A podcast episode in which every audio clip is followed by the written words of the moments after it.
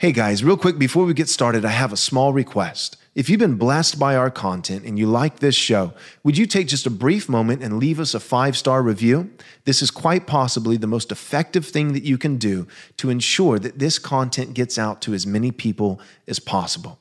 Thanks. All right, welcome to another episode of Theology Applied. I am your host, Pastor Joel Webben with Right Response Ministries. And in this episode, I was very privileged to have my friend Nathan Anderson. Nathan Anderson is a, um, a guy who does film. He's made films primarily dealing with postmillennial eschatology. He has a film called On Earth as It Is in Heaven, and he has a docu series right now on the Loor platform called Teach All Nations. Um, we talk at, in the beginning of the episode a little bit about his career in film um, and about postmillennialism in general. But if you want to skip to the meat of this episode, go ahead and just skip to about 10 or 12 minutes in where we focus our attention not just on postmillennial eschatology in general, but one specific question Will there be more people in heaven at the end of the age, or will there be more people in hell? And we argue for the former that there will actually be more people in heaven, that Christ is going to save more people than those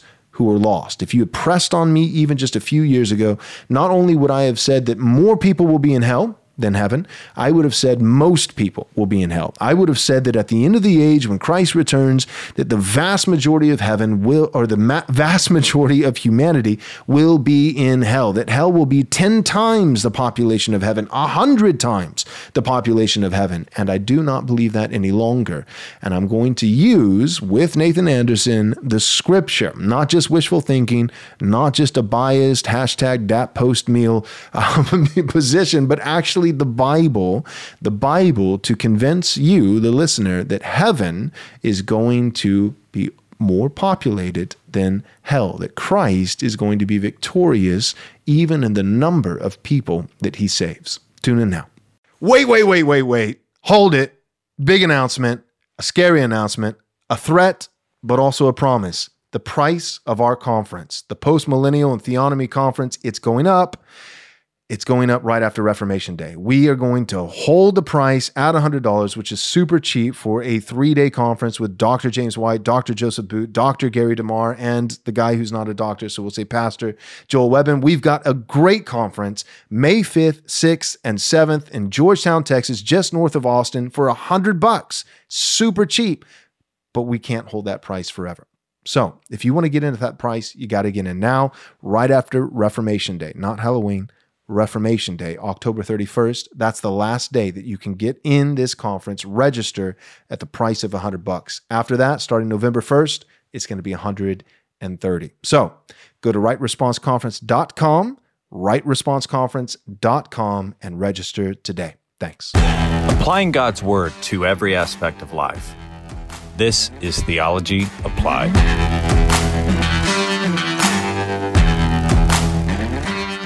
All right, so welcome to another episode of Theology Applied. I am your host, Pastor Joel Webben with Right Response Ministries, and I have Nathan Anderson. Uh, most notably, at least for myself personally, uh, you are the director and probably a bunch of other director, producer, star, uh, you know, the, the, whole nine yards for On Earth as It Is in Heaven, which was a post-mill documentary, made a great case for post-millennial eschatology with Doug Wilson, uh, Kenneth Gentry, and a couple other guys that were main uh, main guys that you were interviewing in that, and you've also recently uh, done a docu series, multiple episodes that's right now exclusive on Loor, and I believe they're still in their beta testing right now. But that's called Teach All Nations, and the biggest star that you got for that was yours truly, myself. No, I'm just kidding.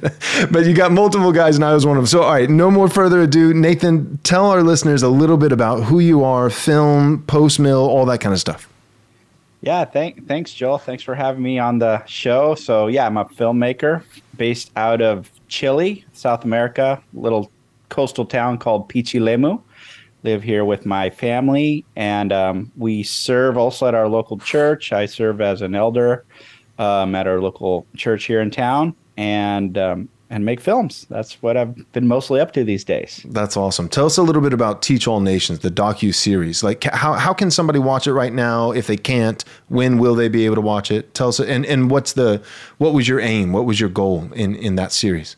So my goal with Teach All Nations was a follow up to my first film, which is uh, On Earth as It Is in Heaven. And that film was kind of presenting po- the post millennial perspective, basically. And this film was a little um, focused in digging into more of the practical implications of post millennialism in terms of Christian worldview and how that affects, you know, how we live our lives ultimately. If we think that we still have a long way to go um, and we start thinking in a multi generational fashion, how is that going to affect how we view our families, how we view economics, how we view uh, just these different areas of life? And so, what I tried to do in Teach All Nations was just kind of have an introduction to a lot of those different practical applications of a Christian world and life view, considering this long term post millennial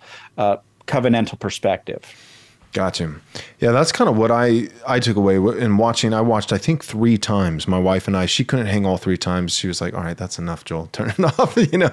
Uh, but I watched three times. You know the the uh, the full length film on earth as it is in heaven. And that was kind of like a case for post post mill. And then it seems like Teach All Nations was like, okay, now if post mill, then then what? You know how like kind of like the Schaeffer, you know Francis Schaeffer. How then should we live, or how should we then live? Um, I was getting backwards, or he might have done both. What what which one is it? How should we then live, or how should we? Or I think it's how then shall we live? How then shall we live? I, yeah. It might not. I don't know. Yeah, it, yeah. You, you might be right. We yeah. our listeners get the they get the point. So basically, like if this is true, what are the takeaways? And it seems like that's what the docu series is. And you said it's it's on Loor right now exclusively, right? Yeah, so it's exclusively on Loor right now. You can be a part of the Loor, um, kind of the beta stage. You know, so you can actually um, through Loor, get a link to sign up for free right now and watch all five episodes of Teach All Nations. And there's another show on there called Dark Holler as well that you can watch if you're a, a, a Loor beta user. So for now, it's free. At some point, you know, they're going to have a paid subscription. But um, yeah, if you guys um, want that, want, want to um, be on that, you, there's a link, you know, you guys can sign up.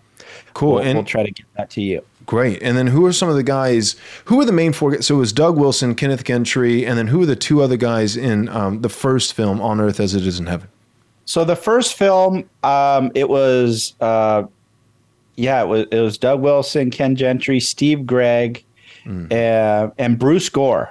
Okay, those were the the four guys right. that and, I interviewed. And then who were some of the guys uh, with the Teach All Nations? Did you get Doug Wilson again? Did you get Jeff Durbin? Yeah. So I, I interviewed, yeah, I interviewed.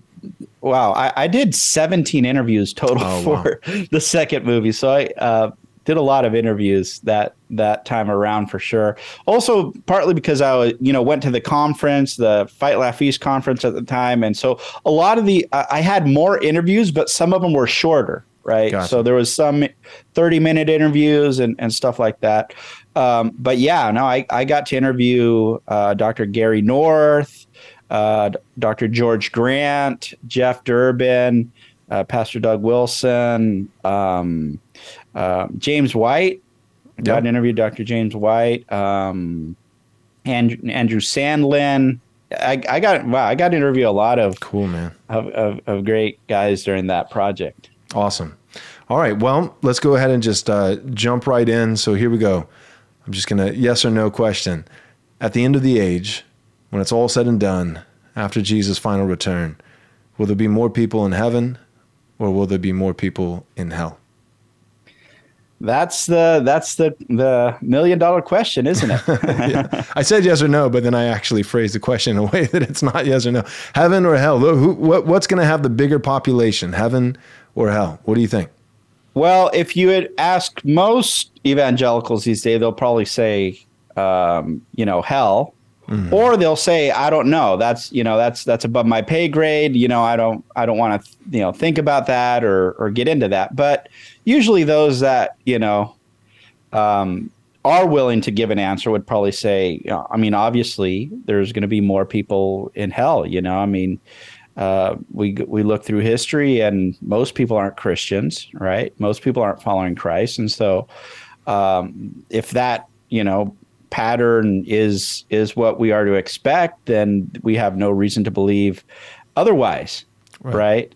And and they would even point to certain biblical passages, you know, narrows the way. Uh, you know, they, they say few are they that find it, and um, and so there is this whole idea that a lot of people have that the Bible actually teaches that you know few people will be saved, most people will be lost, and that's kind of you know that's that's just um, pretty fundamental to uh, a lot of people's thinking. Mm-hmm.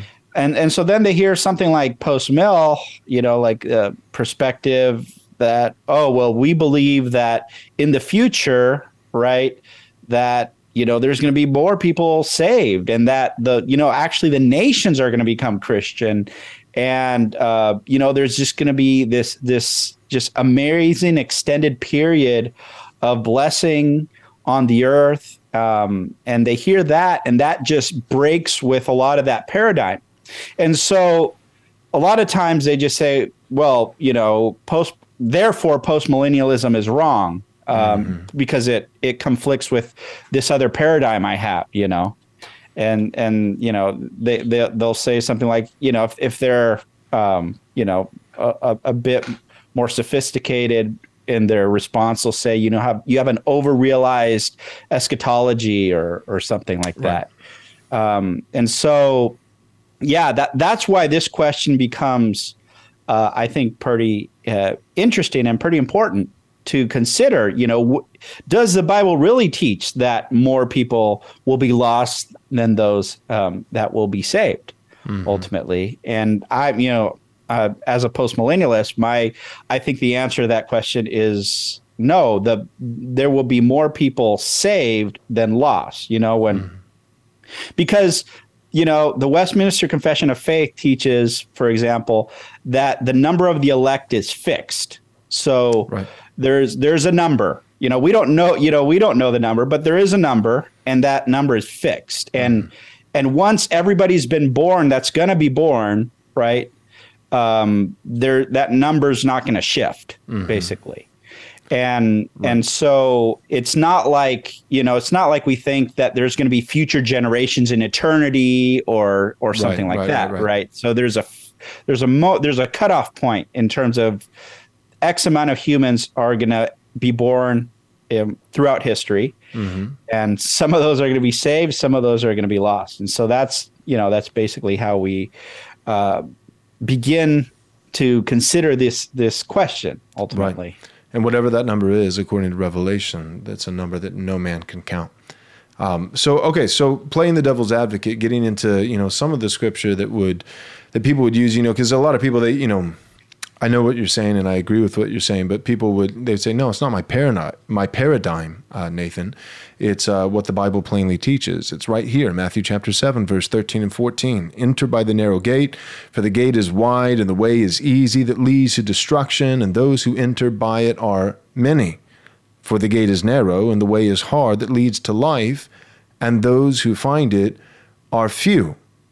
Uh, right there. There it is, black and white. Few are going to uh, be able to find this narrow gate uh, and the way that leads to life, that is hard. It's a difficult way and it leads to life.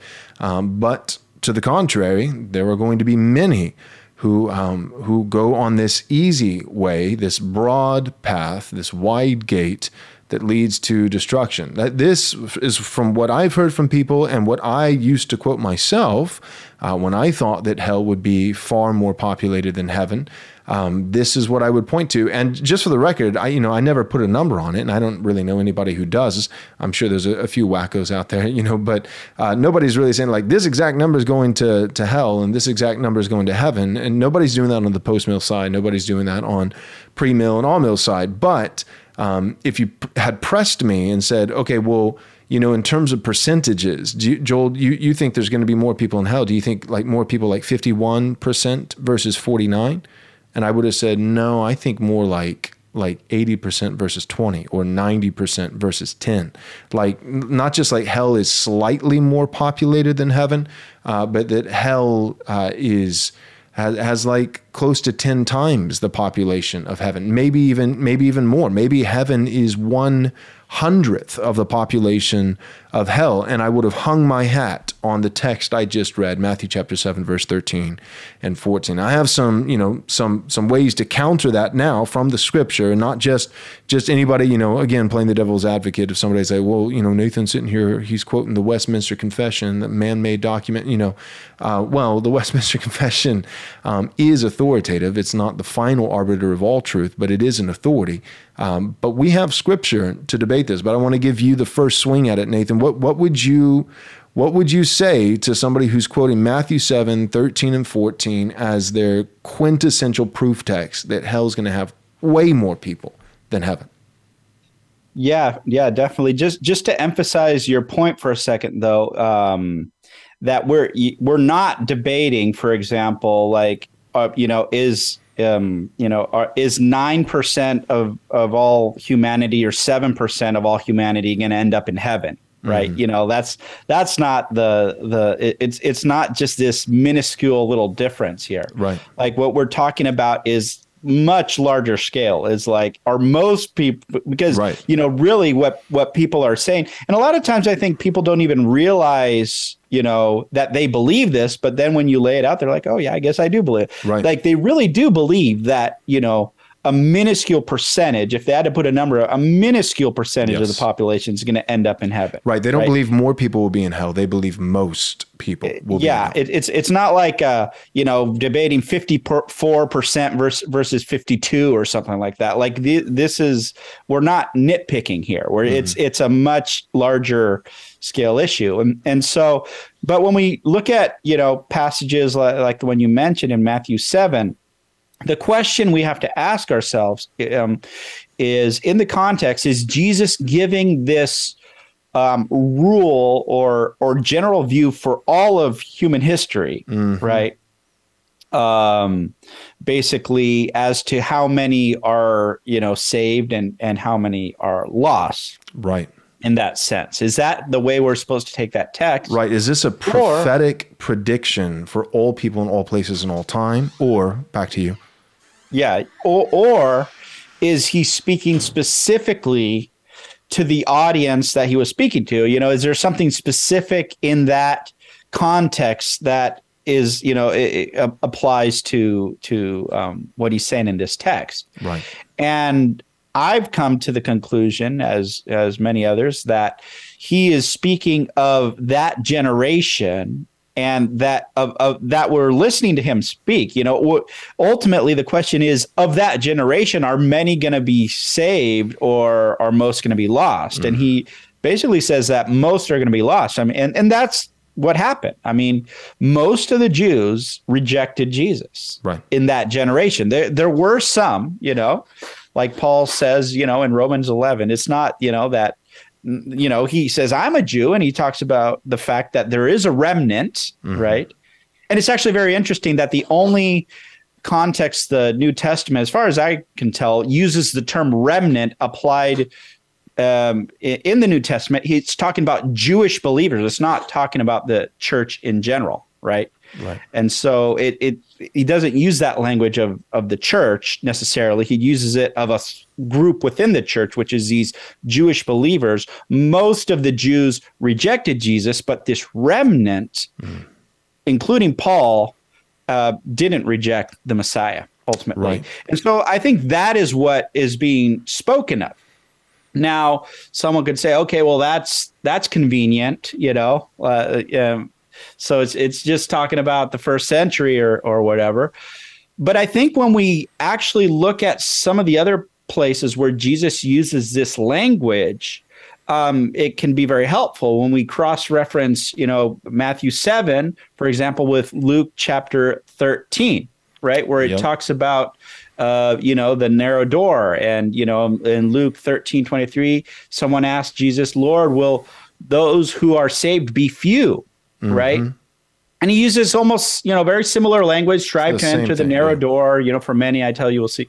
But it's interesting when you come on down to um, uh, verse 26 he's talking about you know the people that are knocking on the door tr- trying to get let in Right. Who are um, they? And yeah, and the master, you know, closes the door. And what do they say? They say in verse 26, then they will begin to say, We ate and drank in your mm. presence, and you taught in our streets. Right.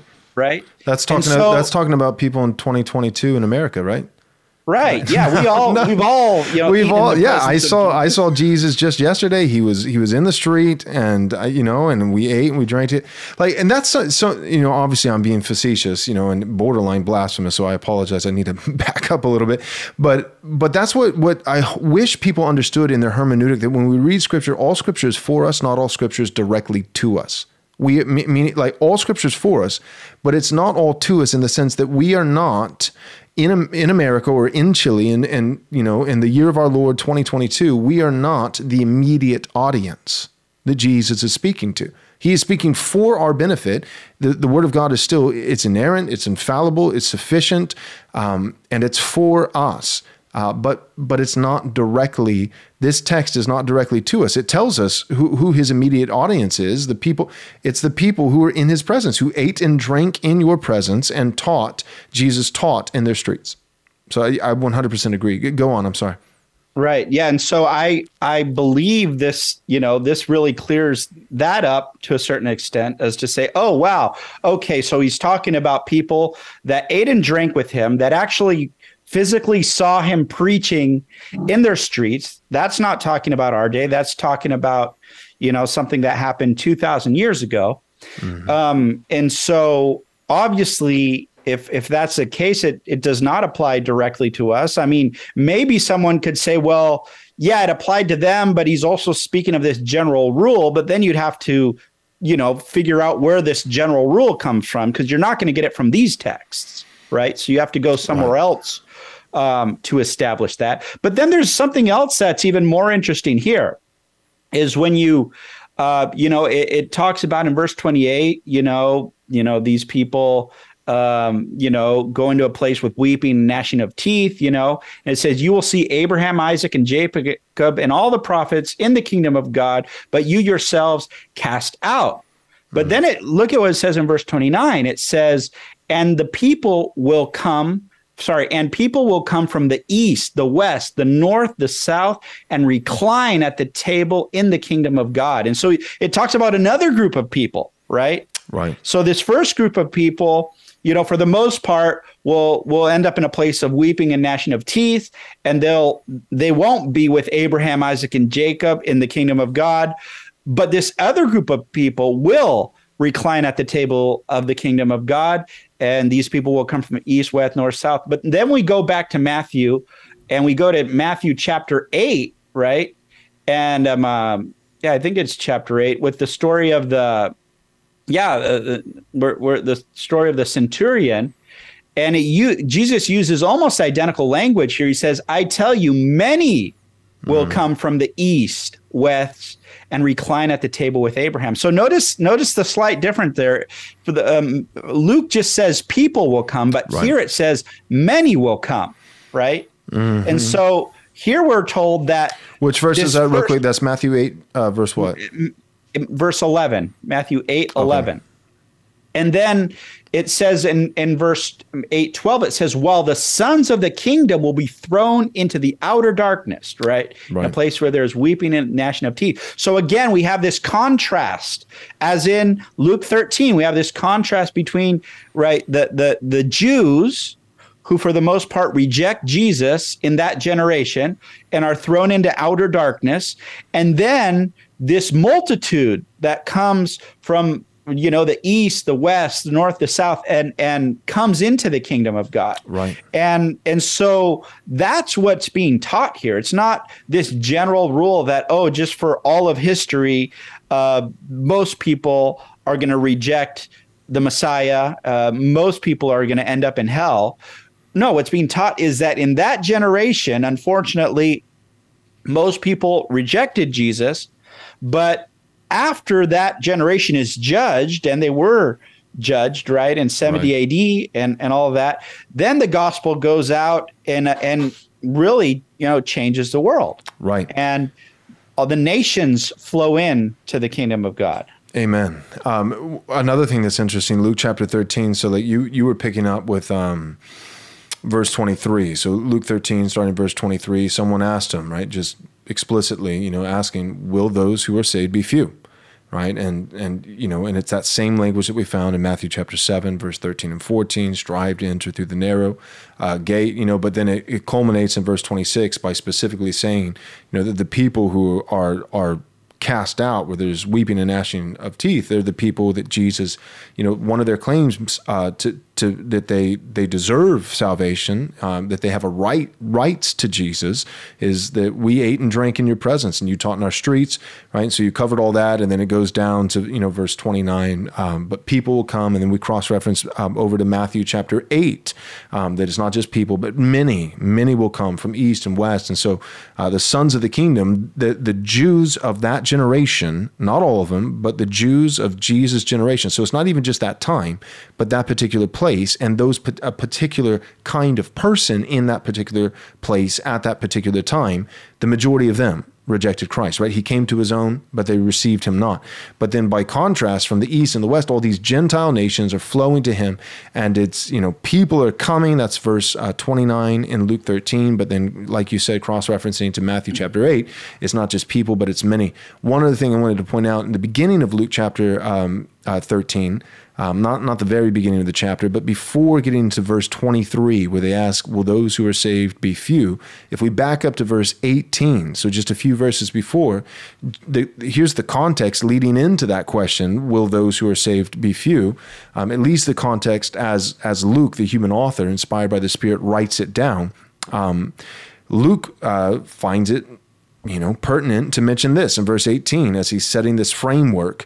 Uh, he says, he said, therefore, what is the, he being Jesus, what is the kingdom of God like, and to what shall I compare it? It is like a grain of mustard seed that a man took and sowed in his garden, and it grew and became a tree, and the birds of the air made its nest, uh, made their nest in its branches. And again, verse 20 now, he said, To what shall I compare the kingdom of God? It is like leaven that a woman took and hid in three measures of flour until it was all leavened. And so that that's the context is first uh, Jesus is describing the nature, and in describing the nature, I, I, don't think it's merely the nature, but I think it also includes the scope of the kingdom of God. That it is something that, like a little bit of leaven, it's worked in, it's gradual, right? It starts small, grows slowly, but becomes significant. In fact, according to you know to to what Jesus is saying here, the way he's describing, it's not just significant, but it becomes all encompassing. Um, that you know the leaven leavens all of of the whole batch of of dough. You know, and this mustard seed, you know, this tree, it's a great tree. Um, and so you know, and then we have like Daniel chapter two, right? The stone cut with no human hands that that shatters the kingdoms of this world, and but then replaces the kingdoms of, of this world and grows into a mountain that fills um, the whole earth. So that's the framework. Is Jesus describing the nature and scope of the kingdom of God, which is it starts small, it grows slowly, but it becomes a significant, overwhelming, massive force, and then then comes the question in verse 23 of Luke chapter 13 Will those who are saved be few? And and you're absolutely right. Like jesus his answer if we were to you know to give a synopsis if we were to make it more concise his answer is yes. Those um, who are saved are going to be few as it pertains to you guys right here asking me the question. Your people in this place at this time. Um, it'll be uh, there, there will be few of you saved because um, of hardness of heart, because of unbelief, because I came to my own and uh, they received me not. But but then you know he goes on uh, and and makes it really clear that. Um, he, but he's not saying that that the number of the saved will be few um, throughout all of the human uh, of human history in all places and all times um, by saying many will come from east and west. So it's anyway, so I, I, just say all that to say I agree with you. And I think that Matthew 7, if we take Matthew 7, 13, and 14, that everyone, that's like the proof text that I used to use, everybody uses to say not just uh, that hell will slightly be overpopulated from heaven, 51 versus 49%, but, but that most people will say, if you press them, they'll say, yeah, um, uh, hell will be far more populated than heaven. Heaven will be a sliver of humanity. That's the proof text. Matthew chapter 7, 13 and 14. And all you have to do is just pan out from Matthew 7, 13 and 14, look at Luke 13, cross referencing, same language, and then also look from thir- uh, Luke 13 and pan out and cross reference back to Matthew chapter 8, verse 11. Um, and when you take all that into context with, with I think, faithful hermeneutics and reading the scripture, um, it seems like the answer is clear. This is Jesus is not saying few will be saved as a as a um, um, prophetic prediction for all places and all time. He's speaking to uh, that people in that generation in that place. Um, and and the the main point that he has in Matthew 7, 13 and 14 is not about um, few versus many, uh, but it seems like the main point that he's making is about um, the difficulty of the way that leads to eternal eternal life. He's saying it's narrow, it's difficult. Few ever find it. I, I don't think that the emphasis is um, in numbers. I think the emphasis, if anything, is in difficulty. There's one way that is broad and easy, uh, but there's this other way that is narrow and hard, and difficult. Any further Correct. thoughts on that? Yeah, Nathan? yeah, and well, uh, just to connect with what you were saying about you know the the the parable of the mustard seed and how that connects to to all this, um, because um, it, what we learn from that is that the kingdom of God grows slowly, right, like a mustard seed, and it grows progressively in history, right? Because obviously, you know, if you planted a must a, a seed tomorrow and you took a lawn chair, you know, and sat outside to uh, watch it grow, you know, you're that's going to be a pretty boring afternoon. You know, Right. you're not going to see much. And that's the way the kingdom of God grows. It grows slowly, sometimes even imperceptibly, right? Um, in that sense. And so what we are what we are seeing throughout history is this progressive advance of the kingdom. Now, obviously, and this is an important point, if Christ returned tomorrow, right? If if Christ returned tomorrow, um, we would have to conclude that most people in history are going to end up in hell, right? Because when we look back from this point at human history, um, throughout all generations, as far as we can tell, you know, most people have not followed Yahweh. Most people ha- have not been Christians. Most people have not followed Christ. Um, and so, from that perspective, uh, you know, if Christ returned tomorrow, then then yeah, most people would be lost. But if we understand that this is a pr- something that's happening progressively in history, and we understand that if more are going to be saved than lost, then most of the elect are still not yet born Right. right? And that's an important point that there's still greater things in the future of the church than have been in the present and have occurred in the past. Um, then we understand that the the the scope of of the work that Christ is accomplishing, His work of redemption, um, is a lot more massive than most people um, consider Yep. right? Because most people consider, you know, and think, well, we're probably living, you know, in the last days. You know, we're probably, you know, Christ is probably about to return at any moment. Right. When actually, it's a lot more probable we're living in the early church, right?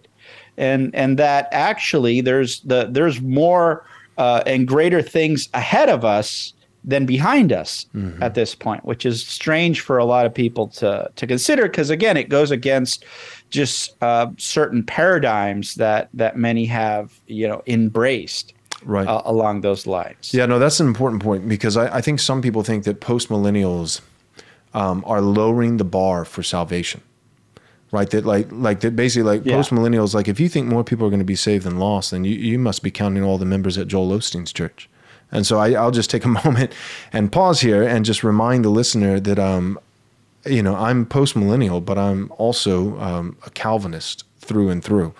Like I'm the type of guy who uh, enjoys hearing a sermon from Doug Wilson and also really enjoys hearing um, a sermon from Paul Washer. Um, you know, so like like we're not lowering the bar. and saying, you know, that uh, we think a lot of people are going to be in heaven because uh, it doesn't really take that much to be saved, and you can have this mediocre, you know, um, Christian, you know, light, you know, fake salvation, and you can accept a, a, prosperity gospel, and that'll be sufficient. And no, we're we're saying the reason why we think more people will be saved is not because um, more people have been saved thus far.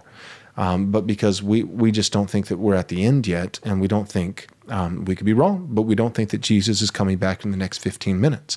Like so, the post millennial, um, you know, baked into the pie in in that eschatology is like we we really do. Pretty much every post millennial that I've talked to uh, believes that that we're looking at, um, at not just a few more decades or even a few more centuries, but um, but very likely um, a few more millennia uh, before the re- return of Christ, that thousands of more years. And another thing to consider, and this is just a practical element, but another thing to consider is it's like, okay, but you know, like if if you're um, you know a six day literal creationist, you know, young Earth, which which I am. Um, you know, if, if you hold to that kind of um, creation theology and you're saying, all right, I'm going to date the world at like maybe six, maybe 8,000 years, somewhere in that range, um, you know, and like even if Jesus tarries for like another six, eight thousand years, um, you're, you're talking about like he would have to save pretty much you know everybody on the planet for the next six thousand years, steady, saving everyone in order for your numbers to add up. And I would I would just point out one other you know major factor, which is um, the population of the planet today is massively um, um, larger than than the population of the planet um, for for virtually every single century up until just uh, like 50 60 years ago. Like you look at a graph of just the human population the way that it's exponentially grown. And and there are some problems right now especially in western nations in terms of depopulation as people have become disenchanted with family and children and, and those kinds of things as we've turned our back on the cultural mandate to be fruitful and multiply. You know like even Elon Musk you know who's as far as I can tell a pagan. You know he's not a Christian uh, but even he has enough in God's common grace, enough sense and logic to recognize, um, man, we, we don't have overpopulation threats um, or, or, potential problems. We have uh, depopulation, underpopulate. We need more people. And so my point is just to say that if, if you're looking at like the last six to 8,000 years, um, you know, we may have 8.2 billion people, give or take, on the planet today. But the average, if we took an average number of people on the planet over the last six, 8,000 uh, years, it's, it's, uh, there weren't that many people. There just weren't that many people. So even if 99% of them went to hell, there weren't that many people. And if we're saying there's going to be another six to 8,000 years and possibly 30,000, you know, but like another, you know, six to 8,000 years, uh, but the average uh, population, total world population for this second half of human history um, is, is, you know, 20 billion people, 50 billion people, 100 billion people, maybe a trillion people, you know, like we don't, we don't know. I mean, a whole world population right now could fit in Texas comfortably you know so like everybody who's you know these myths of overpopulation all that even that is just it's a basic misunderstanding of what people are right? You have bad anthropology because you have bad theology. You don't know who god is so you don't know who man is. So you think like we don't need more people because you have labeled people as predominantly consumers right? Who knows out of out of the 60 uh, million plus children who have been murdered in their mother's womb just since roe you know in, in just in my nation in the united states of america um, well hey that's 60 million less mouths to feed. Is it? Or, or out of those 60 million kids, who would have grown up and figured out new technology for agriculture and, and producing more crops? And who would have done this? And who would have potentially cured cancer? And who, like, are people, are people consumers first and foremost, or are they made in the image of God and incredible, uh, capable of incredible things? And so, um, who knows what God might do just in His common grace, much less special grace and gospel advancement, um, to be able to stabilize not not only that we could survive, but actually thrive with a higher quality of living, uh, but supporting a hundred times the current human population on this planet. And that's not even to speak of possibilities of going to the moon and setting up a base there or Mars or whatever else. And if there's 6,000 more years and you've got on average like 100 or 1,000 times just the total population of humanity than you had for the first six to 8,000 years, eh, but, but, but the Great Commission is successful, the, the leaven is working through the whole batch of dough. And it's not just that the leaven is spreading, but the batch of dough itself is exponentially growing. It's a bigger pile of dough, um, then then yeah, just just practically speaking, aside from looking at some of the scriptures, just logically speaking, for a moment, the ma- the, the numbers uh, easily add up. You could easily have not just not just uh, in the same way that you know most guys would say it's not just fifty one percent going to hell and forty nine percent going. They would say no, the vast majority in hell. Uh, well, well, you could as a postmillennial, say no, uh, not just fifty one percent heaven and forty nine percent hell, but the vast majority going to heaven. That heaven could really be a number that no man, uh, really be an amount of people that no man could number. People as far like that, that makes hell uh, look look like just a, a, tiny little group of people in terms of comparison. There will be millions of people in hell. Uh, from what we can tell in human history and what we know about church history, there are millions of people in hell right now. Possibly a few billion people in hell right now. Um, but there could be trillions in heaven. That's correct. And I think it's important also to um, point out that it, you know, this idea also just goes naturally with the flow of, of scripture and the language of the New Testament. And I mean, think about, you know, th- you know, a lot of people have pointed this out, Warfield and others. Um, this idea that Jesus is called multiple times the savior of the world, you know, mm-hmm. especially in the writings of John. And think about how odd that would, you know, that would be as a title if in fact 99% of the world is lost, you right. know. And um, you know, and and yeah, people, you know, Calvinists, Arminians kind of, you know, fight about those texts, you know, for God so loved the world, you know, what does that mean? And, you know, right, Calvinists right, right. say, yeah, it's the world is the elect. And Arminians say, no, you know, it's a potential salvation, you know, for everybody. But, but ultimately they both, most of them agree that, you know, whatever you know that's supposed to mean it you know few are going to be uh, saved right right the arminian is um, going to say that it's each and every individual potential but only a few take them up and then the calvinist is going to say it's not universalism like like potential for each and every individual but world meaning globally like that, that god didn't just so love israel but he loved brazil and china and everybody else and he but same but when you get down to brass tacks who's taking, you know, who is God either electing or on the Arminian side of the aisle, who's actually taking God up on this offer right. of salvation. Both the Calvinist and Arminian agree. Um, very few.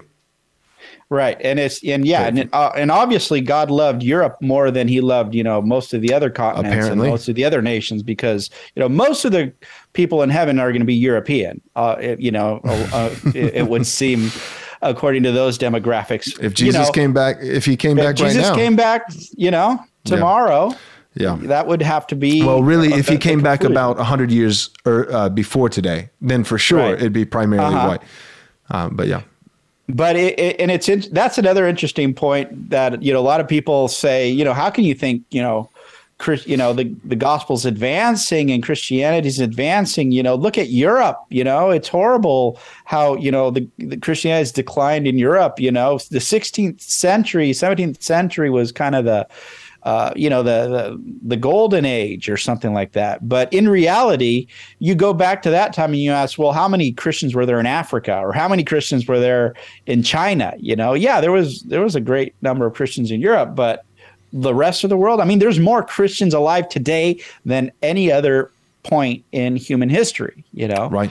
And so, um, like combined, almost. Yeah, yeah. I mean, it's it's amazing the number of, of of people who are Christians today all over the world in that sense. And so I think it's very important to to um, take that into account and to consider that the future. Uh, well, this language that the Bible uses, you know, of of Jesus being the Savior of the world, is not j- accidental. It's you know, in that sense, it's intentional because Christ really will redeem most of the world when all is said and done. Mm-hmm. You know, yep. it, he really will be the savior of the world, not the savior of every last man, woman, and child. Obviously, you know, we do believe people are in hell, but in general, the majority, if we believe the majority of the world is going to be saved, then savior of the world is a totally appropriate title. That's right. For for Christ. And so yeah, I think it's it's important to to point that out. I think it's also important to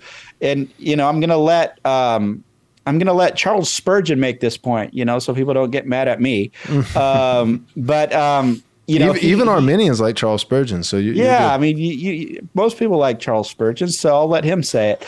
Um, he he said this. He said, "How often do I hear people say, "Ah, straight is is the gate and narrow is the way, and few there be that find it. There will be very few in heaven, and there will be and and most will be lost." My friend, I differ with you. Do you think that Christ will let the devil beat him? That he will let the devil have more in hell than there are in heaven? No, it is impossible, for then Satan would laugh at Christ. Mm. There will be more in heaven than there are among the lost. God says that there will be a number that no man can count who will be saved. But he never says there will be a number that no man can number that will be lost. There will be a host beyond all count who will be who will get into heaven. Mm. You know, that's what Charles Spurgeon said. And so he just that post you know, Spurgeon, huh?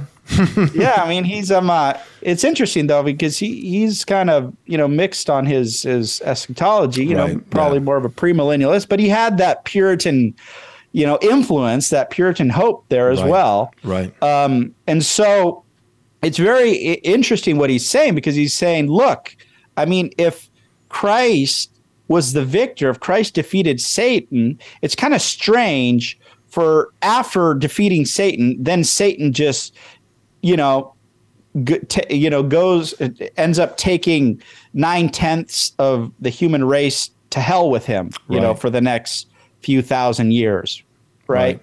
That's kind of a strange um, outcome, and mm-hmm. um, uh, and you know, people. Christians, evangelicals have come up with all kinds of creative ways of justifying that and saying that if you even bring up the if you even bring up the numbers thing, you're just not spiritual. You're just not, you know, thinking of the gospel in a in a, you know in a in a in a, in a Christ centric kind of a way. You know, you're you're you're thinking in a worldly way or something like that. Mm-hmm. Um, so apparently Spurgeon was very worldly when he pointed the obvious out that you know well if you know if christ defeated satan and but then somehow satan is able to uh, drag you know most of people in the rest of history with him to hell. That's kind of a strange uh, scenario right. in that sense. Right. And and counterintuitive to what you know we see in terms of the history of, of redemption. Mm-hmm. And so, um, so I think it's a great point that he he brings up. I think it's an important point. Um, and again, it's a it's a point that I see, you know, uh, amillennialists and and you know well definitely premillennialists but amillennialists especially struggle with because they have you know on the one hand they're saying well satan's bound right mm. uh, he can't deceive the nations anymore but on the other hand somehow bound he's able to you know remain in control of most of the nations right, right. he's able to keep everybody for the most part under his thumb, except for you know a few exceptions.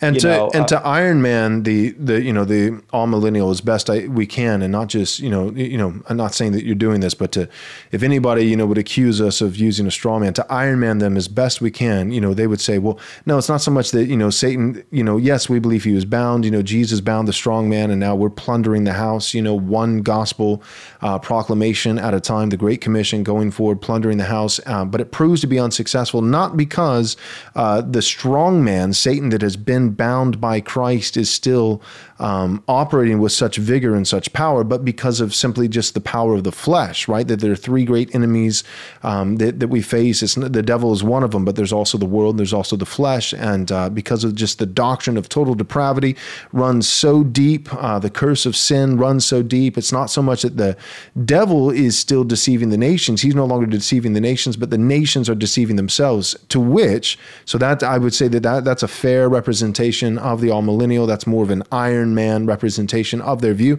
but still the counter would still be the same. Okay, so um, so then you know. Uh, so so uh, Christ beats the devil, but uh, but Christ can't beat sin right? Because it's, when, it's still, yeah, when, when you know what I mean. It's the, still Christ yeah. being a loser. Christ ultimately lo- whether he whether his opponent is Satan directly beating Christ, or whether the opponent is simply the curse the curse of sin beating Christ, right? But but everybody becomes a post mill around Christmas time, right? You know, we all we sing those those you know, um, as far as the curse is found, far as the you know, like how far does the redemption go? How victorious will Christ be? Like, does he just bind Satan, or does he also does he conquer sin? You know, and and and what are the implications of that? Back, back to you.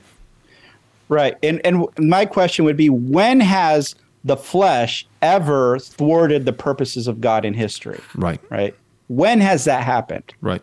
Right. We believe in the sovereignty of God. We, you know, we we believe in a God who even worked through, uh, you know, Joseph's brothers doing, you know, that right. the flesh did not defeat the God's purposes in that case. Mm-hmm or in any other case in history. And so, you know, whether it's the devil's plans, whether it's the flesh, if God has a purpose, he's sovereign, he's going to accomplish it in history. Mm-hmm. And so, really, the only recourse that someone would have is to say, well, God, you know, Jesus just, just doesn't really want the nations in this age. He wants to give the nations for the most part to the devil, right? Mm-hmm. Um, and discipling the nations just means that he wants to have some people. I mean, I I even had uh, an amillennial pastor. I heard an amillennial pastor um, who made a something when he when when when you know Pastor James White became post mill. He was responding to that, and he even said that North Korea is a discipled nation, right? Mm. Because there's Christians there, and so you know, Christ returns tomorrow you know that's that's that north korea is a discipled nation like uh-huh. the, like jesus had no greater um, hopes or plans for north right. korea than for the kim jong-un and his people to yeah. Uh, yeah, North you know, Korea is God's one of people until God Christ North returns. Cor- North Korea is one of the disciples of Christ in the same way that Judas was. You know, like that. Like we we'd like to see the bar of discipleship just a little higher than than that's that's crazy. A pastor yeah. said that. Oh yeah. Because well, and, and see that's the problem because they don't believe in discipling the nations. They believe in making disciples of individual people out of nations, and that these individual people could be, you know, two or three. Exactly. It's just such a pathetic redemption. It's such a weak, small, and and you, what you were saying earlier is so is so helpful because um, that's what we have to. So whether the enemy is Satan or whether the enemy is the flesh or whether the enemy is the world or or as you and I would both affirm, it's all three. Um, at the end of the day, God, God is greater than than all three of those enemies. And so it comes down to the purposes of God, which no man can thwart. Sin can't thwart it. Satan can't thwart it. Man can't thwart it. The world can't thwart it. Um, the purposes of God cannot be hindered. They cannot be stopped. So it ultimately comes down to uh, the eternal decree of God. What does God want? What has He said? What has He decreed? What is His uh, desire? So, so you basically it all boils down to one question: uh, Does God want the majority of people going to hell or not? Right? Or, or does he want to save the majority of people? Um, and, and it's not just what God wants to people, but what, it's also what we know from the scripture about the character and nature of God, the will of God, uh, and what he desires in terms of his own namesake, for your namesake, for his glory, for his fame. Uh, what does God want to do for man, but also what does God want to say about himself uh, by what he does for man? And I like, last thing that I want to say real quick, I love that you brought up Joseph, right? I, the, the verse that you were um, getting at is that, you know, where, where, Joseph says, what you meant for evil, God meant for good. And it's not just you, you meant something, you had evil intentions for an evil action, um, but God salvaged it or turned it for good. No, uh, no, God intended same word. What you know, what you meant, what you intended for evil.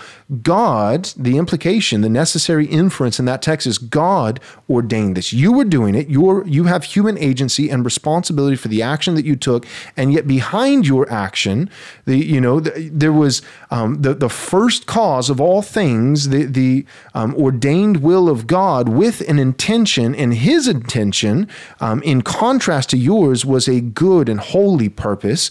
Um, but but then beyond that, the reason why Joseph is such a good thing to bring into the story is because one, Joseph is a type of Christ, and two, uh, what is God's intention? Right, so it's not just God meant it for good, but but what was this particularly, specifically, what was the good? To save a great many people right? So, so, so Joseph is such a great type of Christ because what you have going on with Joseph is um, his own received him not, his household his, his brothers uh, his brothers according to the flesh, literal brothers, they all rejected him. And they threw him down into a pit right? Just like jesus is down into the belly of the earth. I mean the, the parallels of the you know of joseph and christ are are incredible. And um, and he's falsely accused, Joseph, you know, by Potiphar's wife and thrown into prison, and he's reviled and he's mocked and all these things. His own brothers despise him. They receive him not. They hand him over, uh, just like Judas handed Jesus over for 30 pieces of silver. His brothers, Joseph's brothers, hand him over um, for silver. Like, and so all the different parallels. But then Joseph, um, all the intentions of the brothers are they they meant evil towards their brother Joseph. It was out of spite. But God doesn't just salvage it. God, behind the action of, of Joseph's brothers, God ordained it with good and holy and righteous, loving purposes. And the purposes weren't just loving for Joseph to to um, to exalt and glorify Joseph, but that through Joseph, who was thrown down into the pit, but that would one day be exalted and raised up uh, when he was finally exalted, through Joseph's exaltation, a great many people would be saved. And not just uh, his brothers, um, the house of Jacob, his father, and the people of Israel um, in seed form, but, but, but Egypt, the, the greatest superpower known in the world at that time, and all the nations coming to Egypt because the famine was very great throughout all the land. So, so what happened in the story of Joseph?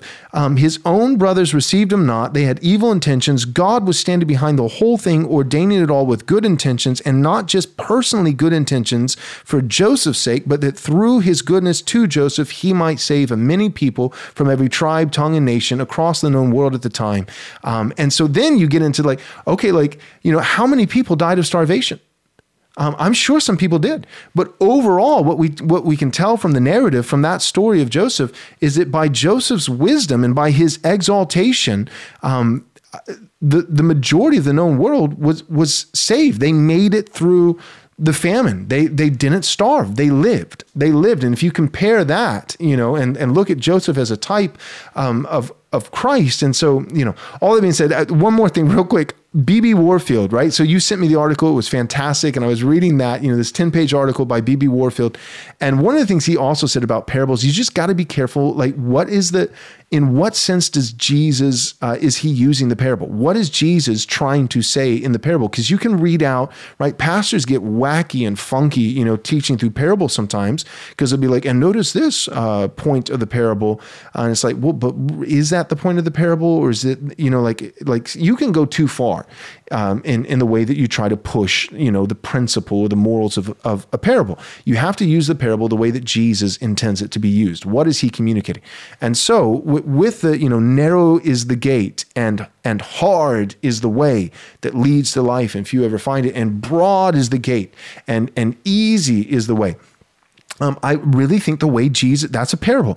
And the way that Jesus is using this descriptive parable, um, I think it, I think it's clear from the larger context what Jesus is saying. He's speaking more uh, to the nature of the way uh, than the size of the people or the scope of the people who traverse that particular way.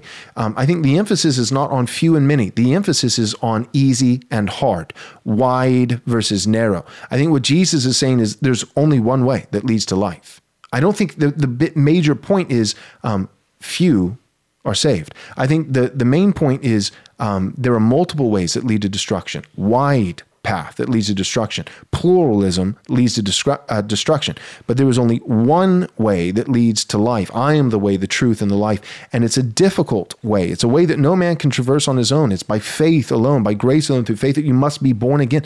That's that's what Jesus is, is saying. And so B.B. Warfield, he takes that and just and just shows you the absurdity uh, by using another parable and says, what if we were to read um, the the the percentages of who's going to end up in heaven and who's going to end up in hell from another parable of the 10 virgins. So 10 virgins, the bridegroom is coming, right? And and they all go out to meet him because he's coming in the middle of the night and and 5 of the virgins are wise and they bring extra oil for their lamps and 5 of the virgins are foolish and they don't bring enough oil and and so their their oil runs out, their lamps grow dim. They go to the wise virgins and say, "Please give us some of your oil." And the wise virgins say, "No, because we may not have enough for ourselves and, and the bridegroom could come and and we'll miss him." And so you know, the five foolish virgins, they go back into town to buy more oil, and the bridegroom comes and he takes the five wise virgins in, in with him, and they close the doors, and the five foolish virgins are locked out, and it's too late. And so B.B. Warfield looks at that and he says, "So, so here we have it. Uh, clearly, what what uh, Jesus is telling us in this parable is that fifty percent of of all of human uh, population throughout human history will be in hell, and fifty percent will be in heaven. Five and five. No, you don't read the parable that way. That's not what's being communicated by the parable.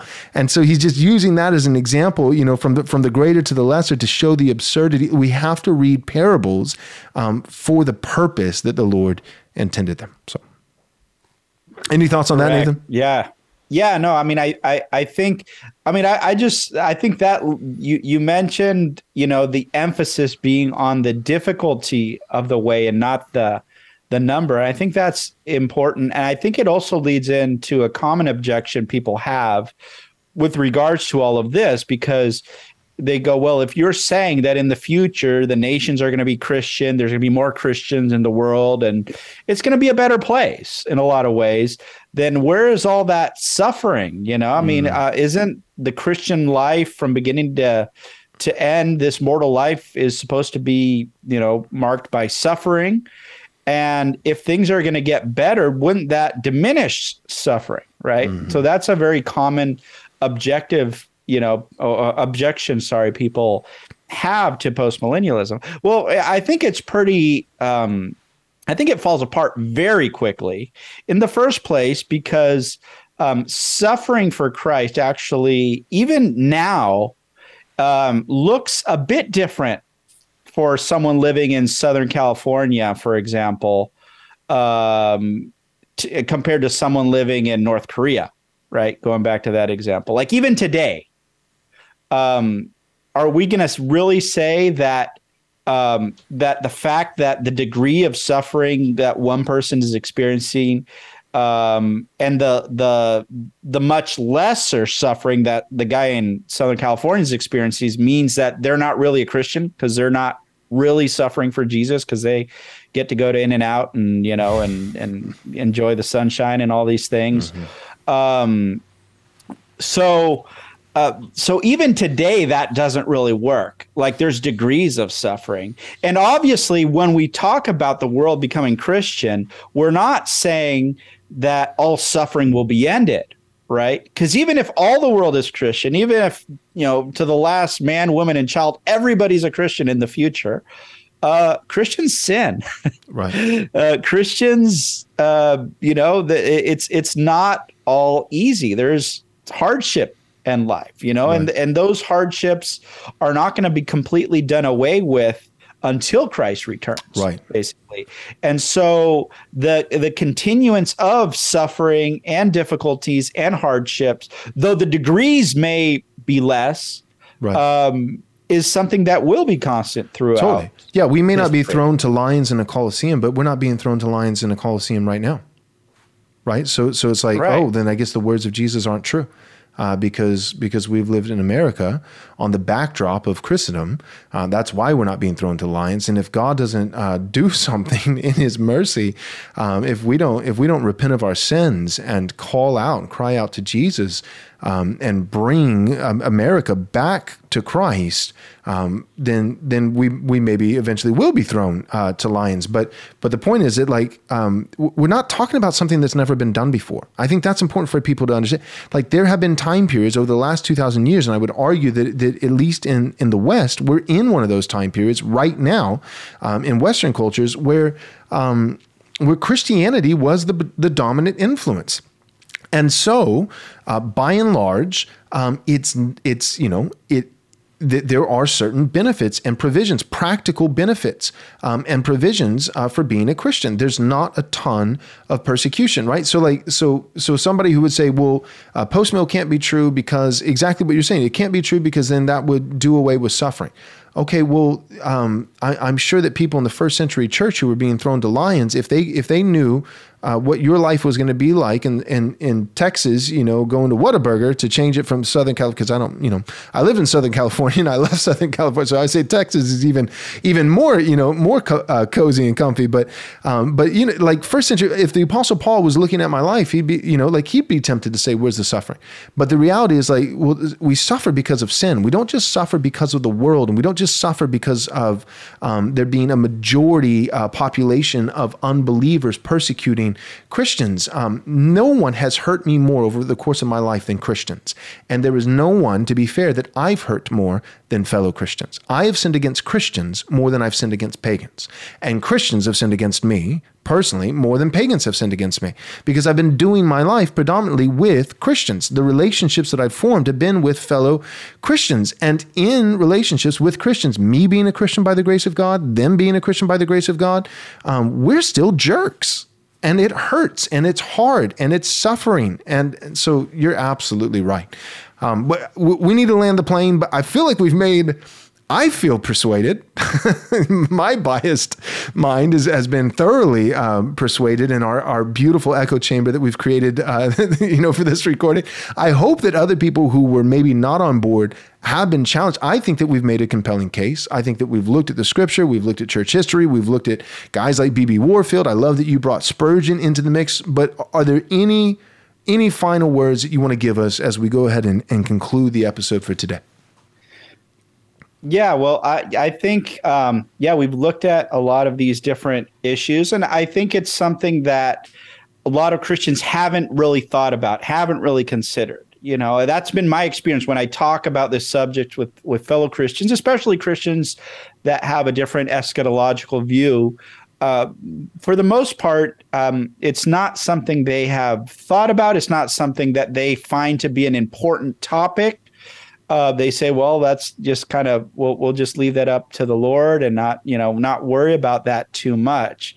But I think it it really is important to consider and look at the scriptures and see what is actually um, there and what we actually see in terms of of of this idea that actually the the the the future is a lot more glorious for the church than we uh, would uh, think a lot of times. And just you know, just to close with that, I, would like to uh, briefly quote uh, George Whitefield Mm. Uh, talking about this subject, talking about the the future of the church, and he said, um, "There are more excellent things ahead, glorious things that are spoken of these times, when the earth shall be filled with the knowledge of the Lord as the waters um, cover the sea."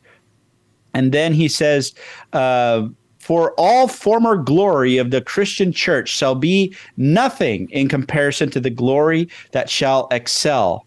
Then shall they cry out with the governor of the feast, Thou hast kept the good wine until now. Mm. So I just wanted I to that. leave that that Whitefield uh, uh, kept quote. the good wine till now. I love that. That's good. Thanks for sharing that.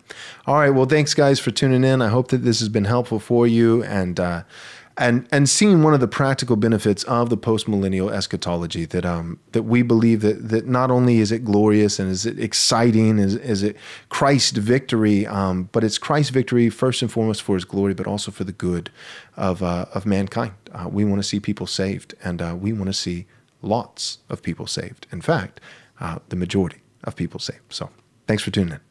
Thanks so much for listening. But real quick before you go, do us a small favor, take a moment, and leave us a five star review if you enjoyed the show.